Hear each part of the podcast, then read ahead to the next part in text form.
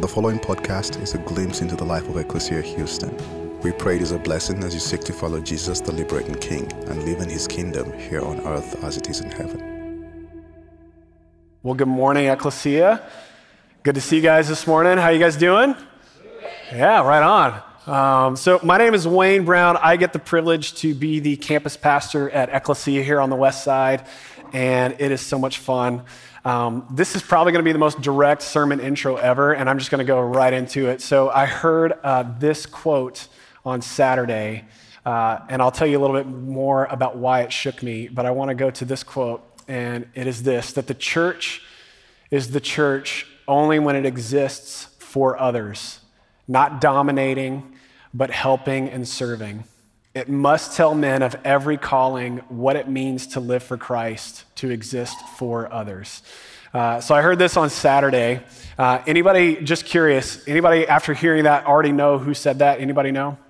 Because uh, I didn't. Uh, it actually is from a guy named Dietrich Bonhoeffer. Uh, and if you've been here over the past few weeks, we've actually been in a series where we're looking back on uh, theologians and people from the past uh, and how they've shaped. And this is a little bit more recent. Um, and what's interesting is Chris actually did this sermon on Dietrich Bonhoeffer. There's a good picture of him. He's a handsome guy, you can see. Um, we should maybe, leave, he's more handsome than I am. Maybe we should leave him up for a little bit longer. Um, but Chris actually did this sermon uh, downtown last weekend. And uh, he actually is in the Bahamas uh, because we've got some friends there that have some needs. And so, because we're a church that says we're going to be for others and we're going to uh, find places where we can help and serve, uh, he's actually there this weekend uh, and he's doing some teaching so that their team and their pastors don't have to carry that burden while they're also trying to care for others. Uh, and it really was born out of uh, what he remembered experiencing in Harvey of how do we care for people and then preach on top of that. So he's busy doing that and then recruiting other friends to go and uh, provide some teaching there so that their staff doesn't have to do that. That's who we are. That's what we do, right? Uh, that line is something we use to describe ourselves that we are Houston's holistic missional Christian community. That's a lot of words. I'm not going to unpack all of those. But when we talk about missional, uh, it's that, that the church doesn't exist for herself, for ourselves. We are here for the world. We're here to serve others. Uh, it's what drew me to Ecclesia. So it's, it's kind of ironic that uh, Chris isn't here to do that sermon because he's doing uh, what we say we're going to do. And if you're here and sometimes it feels like, man, we're going to Mexico or we're doing all this stuff in different places in Africa, it's because of that, that we are a church that says we are here for others and we're here to serve. And so if it feels like whiplash, get ready. Like, you know, brace yourself because that's not going anywhere. We're going to continue to find ways to help regardless of where we are. So I have a confession. If I'm being totally 100% honest, until Saturday, and I love that sound, by the way. Like, get used to that too. Um, that's the the kids saying "Amen." Listen to the pastor; he knows what he's talking about, right? Um, exactly. Yes. So, uh, if I'm being totally honest, up until a week ago, I knew Dietrich Bonhoeffer's name. Uh, I knew that he wrote a couple books, and I knew that he uh, lived in Germany around the time of the Nazi regime, and that he was somehow connected to like a conspiracy to kill Hitler, and that's it. So uh, here, fast forward seven days later, and I'm giving you a sermon on the guy. Okay, so I'm by no means uh, an expert, right? This is uh, in a lot of ways. Uh, what I got on uh, a, a, movie, um, a bunch of quotes, read some of his books, and uh, if I'm being really honest, what I read on Wikipedia. So, um, not claiming to be an expert, but there are some things that I think I just want to share with you guys uh, that has really impacted me, and I'm really grateful to learn. Here's a guy that really shaped our church and was really in, influential in making our church who we are, that we, we actually shape a lot of things based on what he said. So, um, uh, one of the things you need to know about Dietrich Bonhoeffer uh, is that he was born into a large family, uh, that he was child number seven of eight. Uh, he had a twin sister uh, and was not, there's his twin sister actually. So he's the one with the blonde hair. Um, so, uh, yeah, he was born into a large family, not a Christian family. Uh, and he was a classically trained pianist. He was a really great musician uh, and grew up playing uh, pieces from people like Schubert. Now, I don't know about you, but I don't listen to a lot of Schubert in my life. So, uh, we've got a very talented executive pastor, Brian Mann, who is trained as a filmmaker. Uh, and so now he's our executive pastor, which makes total sense, you know? Um, so, he's actually going to play some Schubert for us uh, so that you can hear a little bit about hey, what, what, what would that have sounded like? What would Bonhoeffer have actually played? So,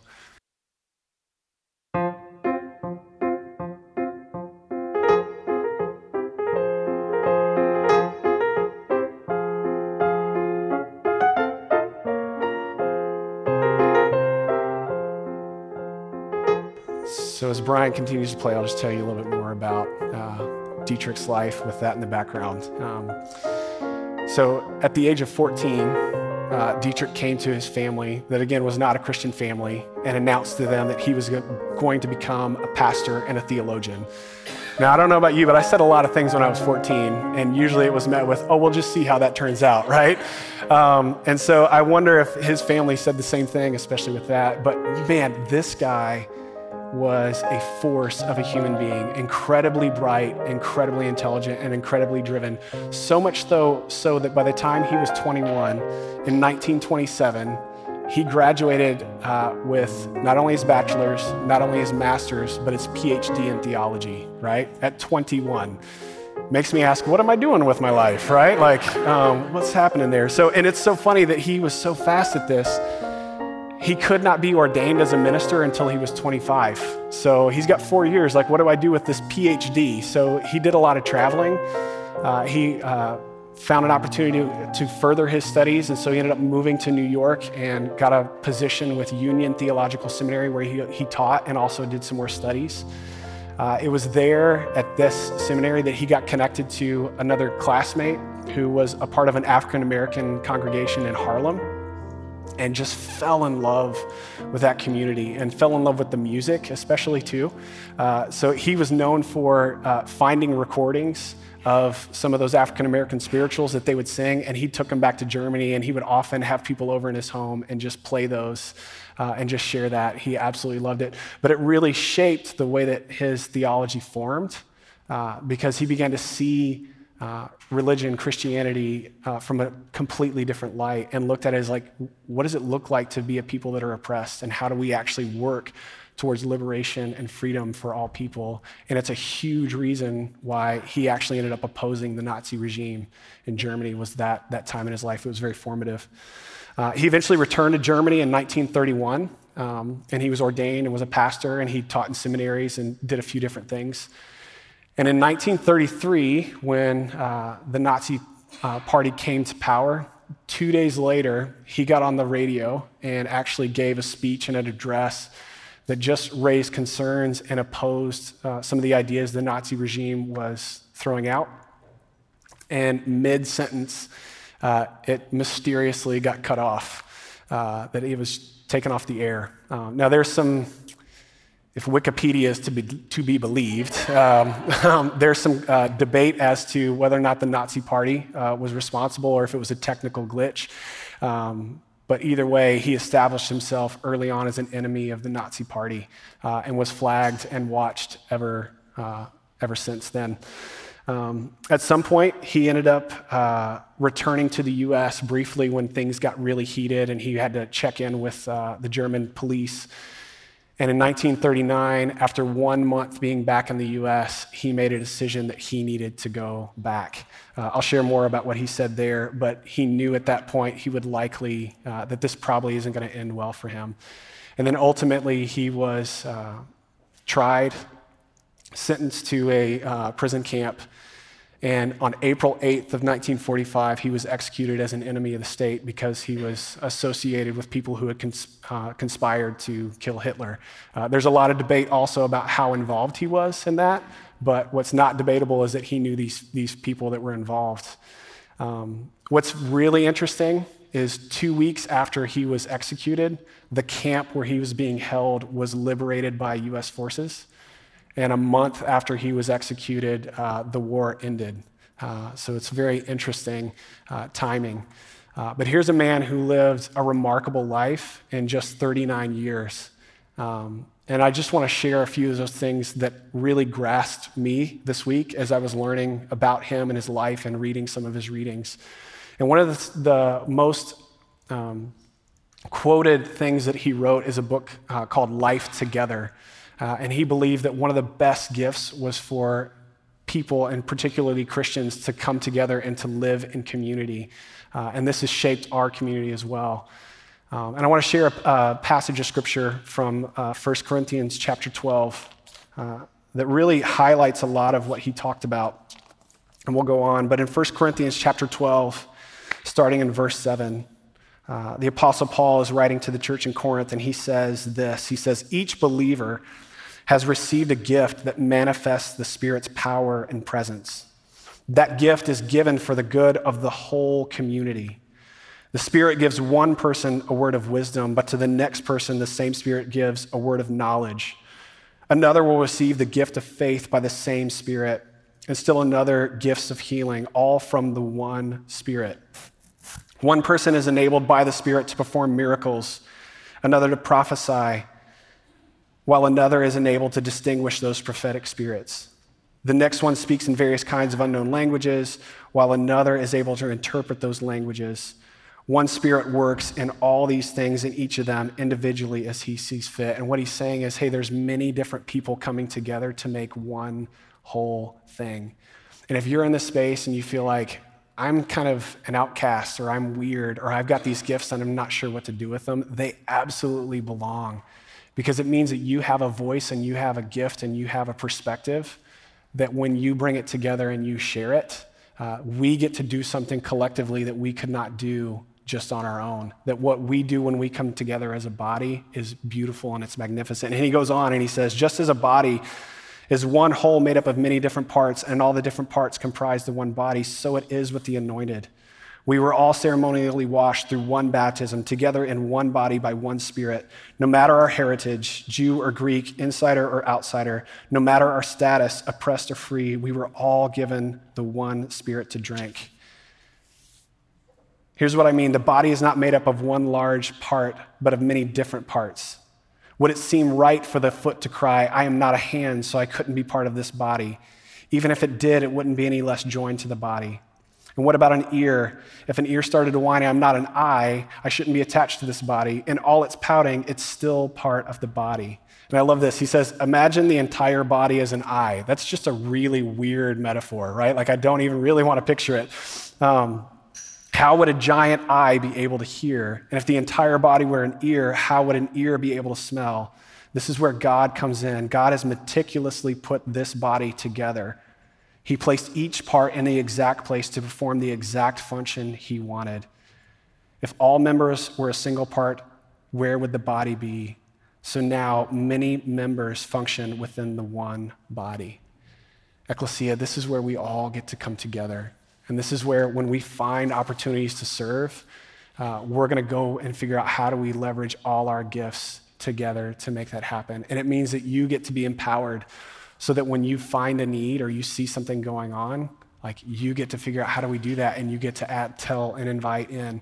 Uh, we're going to tell you more about some of the work we're doing with imelda but uh, we're going to actually have a space where you can go and fill out needs that if there's somebody in your community or somebody you know of that has a need uh, you can let us know what that is so we can figure out how do we do that right? That's a part of how we get to come together and your voice and your perspective and the people you know matter.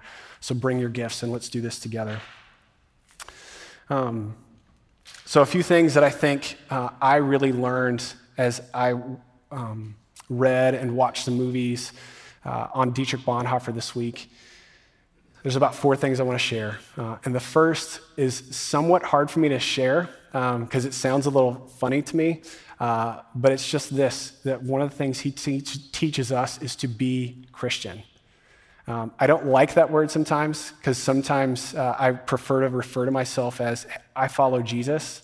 Um, but what he's saying is we don't need to be a fill in the blank Christian, right? We don't need to be the kind of Christian that something else defines us before that. Um, and what was true is that there was a whole movement happening in Germany in his time where people described themselves as German Christians. And it's part of what opened the door uh, to some things that were really scary. I have a quote I want to share with you from a German pastor at the time. Uh, his name is Hermann Gruner. And he wrote, The time is fulfilled for the German people of Hitler. It is because of Hitler that Christ, God the Helper and Redeemer, has become effective among us. Hitler is the way of the Spirit and the will of God for the German people to enter the church of Christ. It gave me chills. Um, it's a little scary. It's something I would like to think that, hey, we're, we're past that. Um, but if I'm honest, there's some things in our culture that, uh, that are a little scary.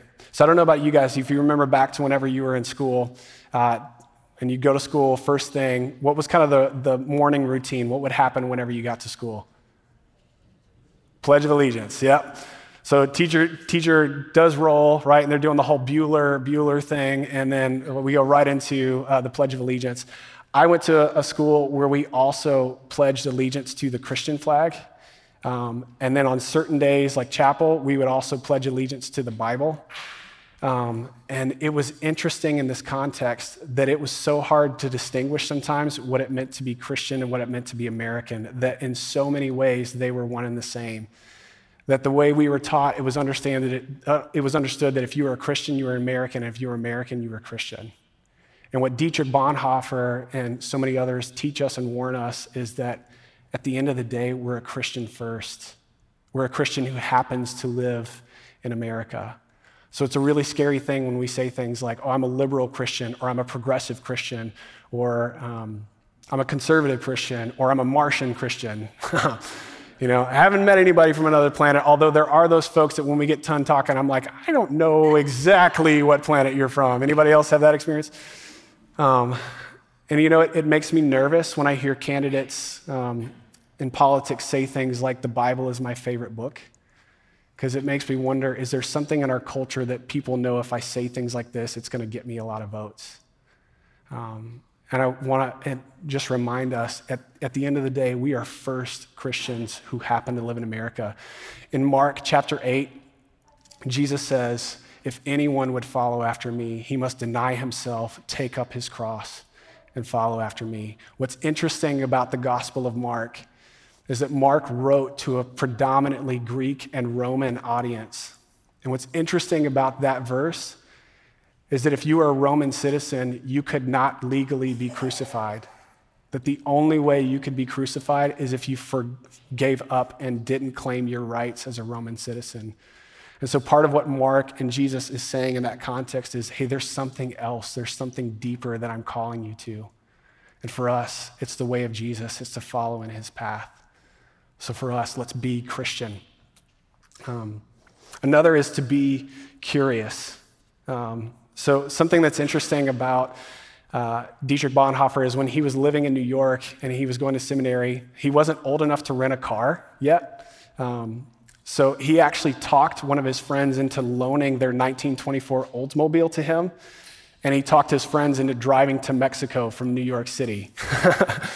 which is interesting, right? Because if, if I went home and told my wife, hey, I think we should drive to Mexico, right? She'd look at me like I was crazy, you know?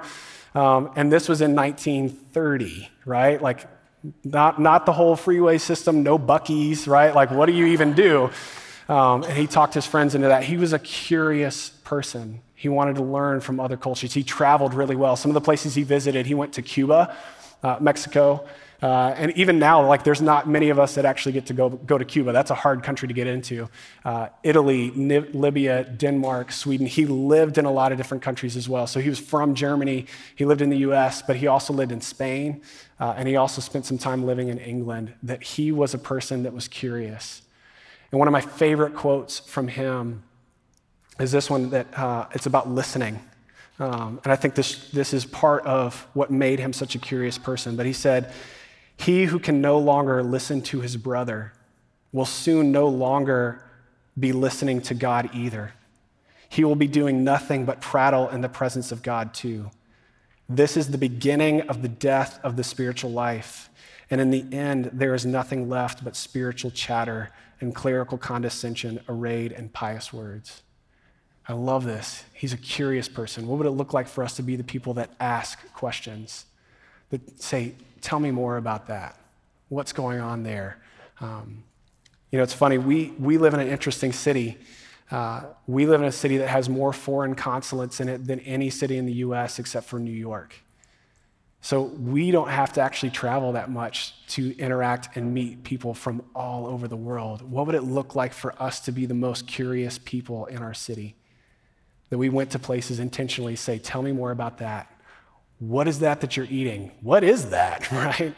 Um, and we ask questions. And what if we became the people, instead of being so quick to judge the person that just cut us off, that we'd rather just flip off on the freeway and say, wonder what's going on with them?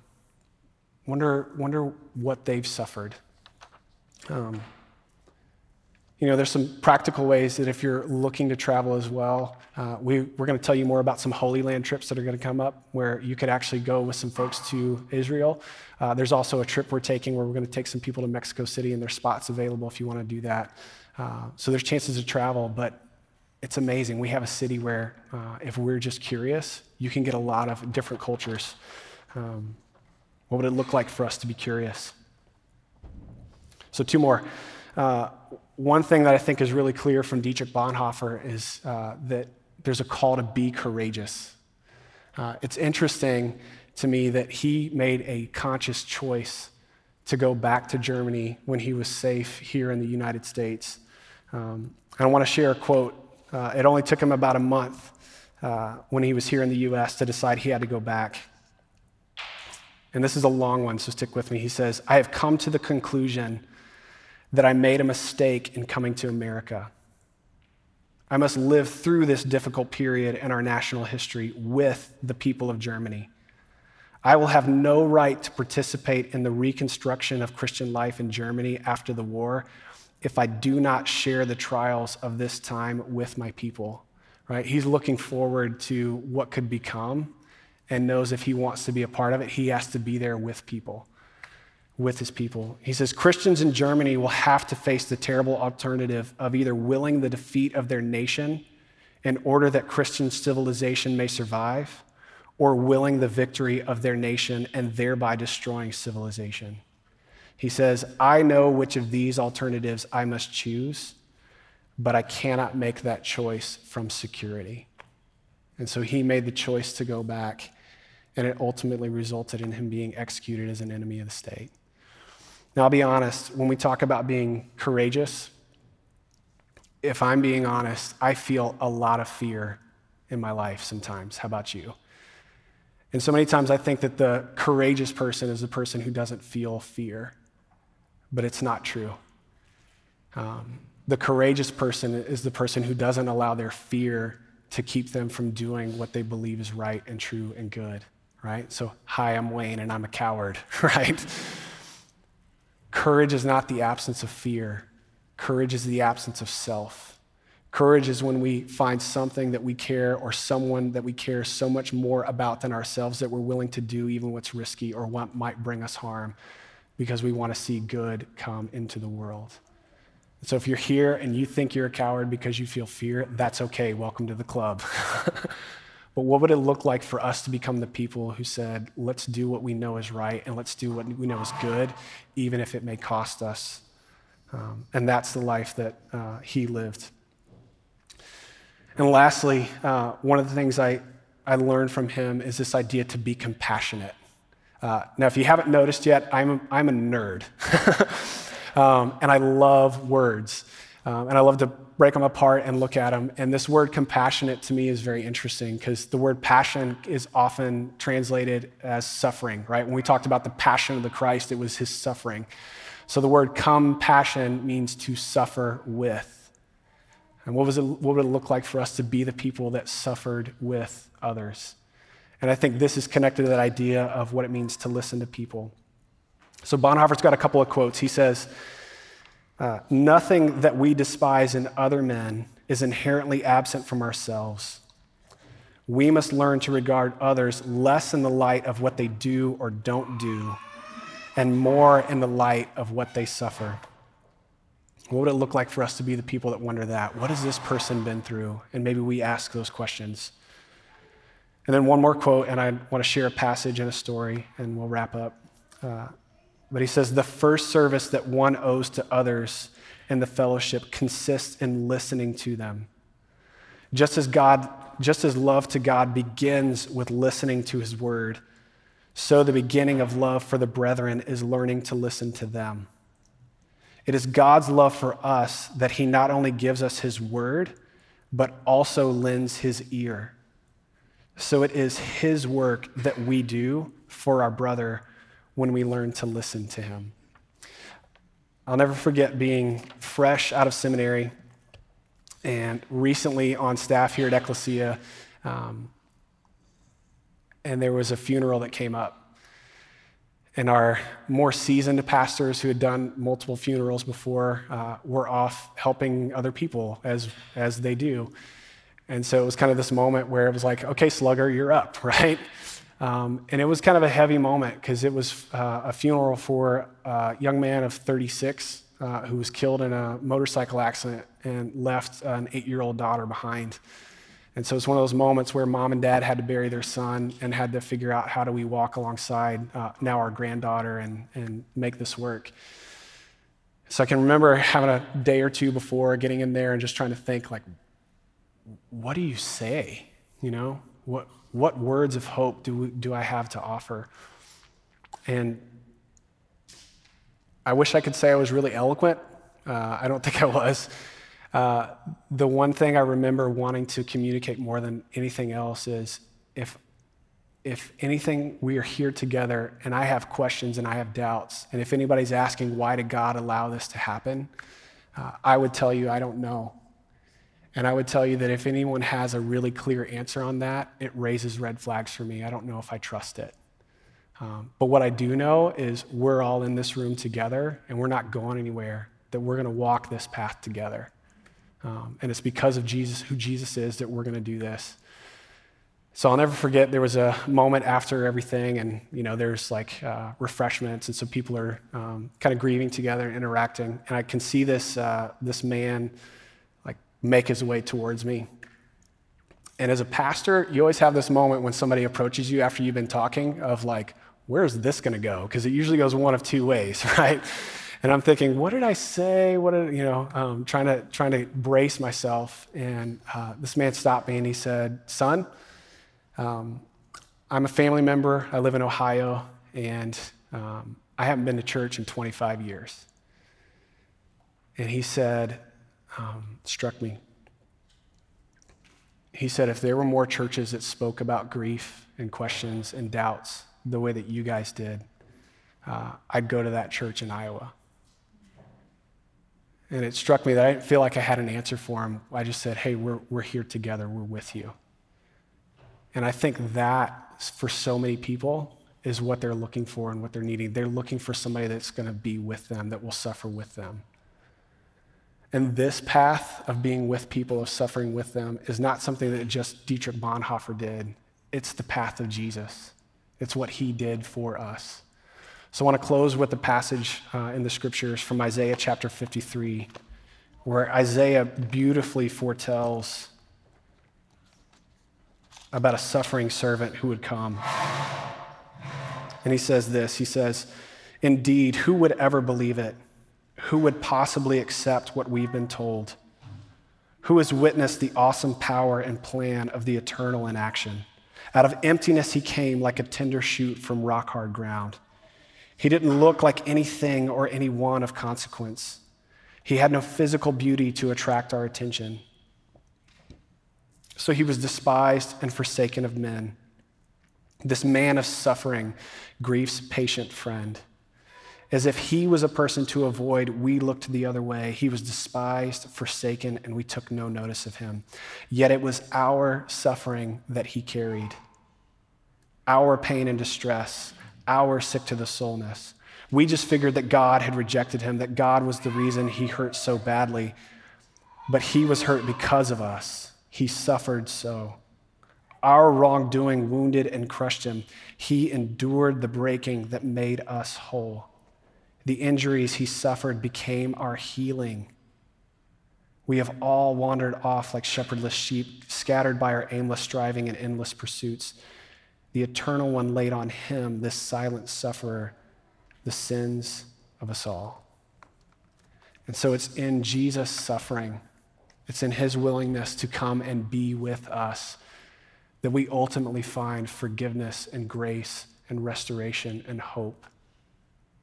And it's his invitation to us to be the same kind of people, to not feel like we have to show up and have all the answers, but to be the people who will say, I don't know, but I do know I'm not going anywhere. I'm with you, and we're going to see this out together. Ecclesia, what would it look like for us to be those people in our, in our schools, in our neighborhood, in our workplace, in our homes? I believe that would absolutely transform and change the world. So, would you pray with me? Father, we are so grateful that you were willing to pursue us, to come to this place, that you were willing to suffer on our behalf, and that you don't leave us or forsake us in our darkest times. And we thank you for this reminder, for this bread which was broken, and for your body that it represents that was broken for us. And we ask that as we eat it today, that we would be reminded of how your body broken was our healing. And we thank you for this cup, for this juice and this wine, and for your blood that it represents that was poured out for us. And we ask that as we drink it today, that you would fill us with your spirit, that you would make us courageous people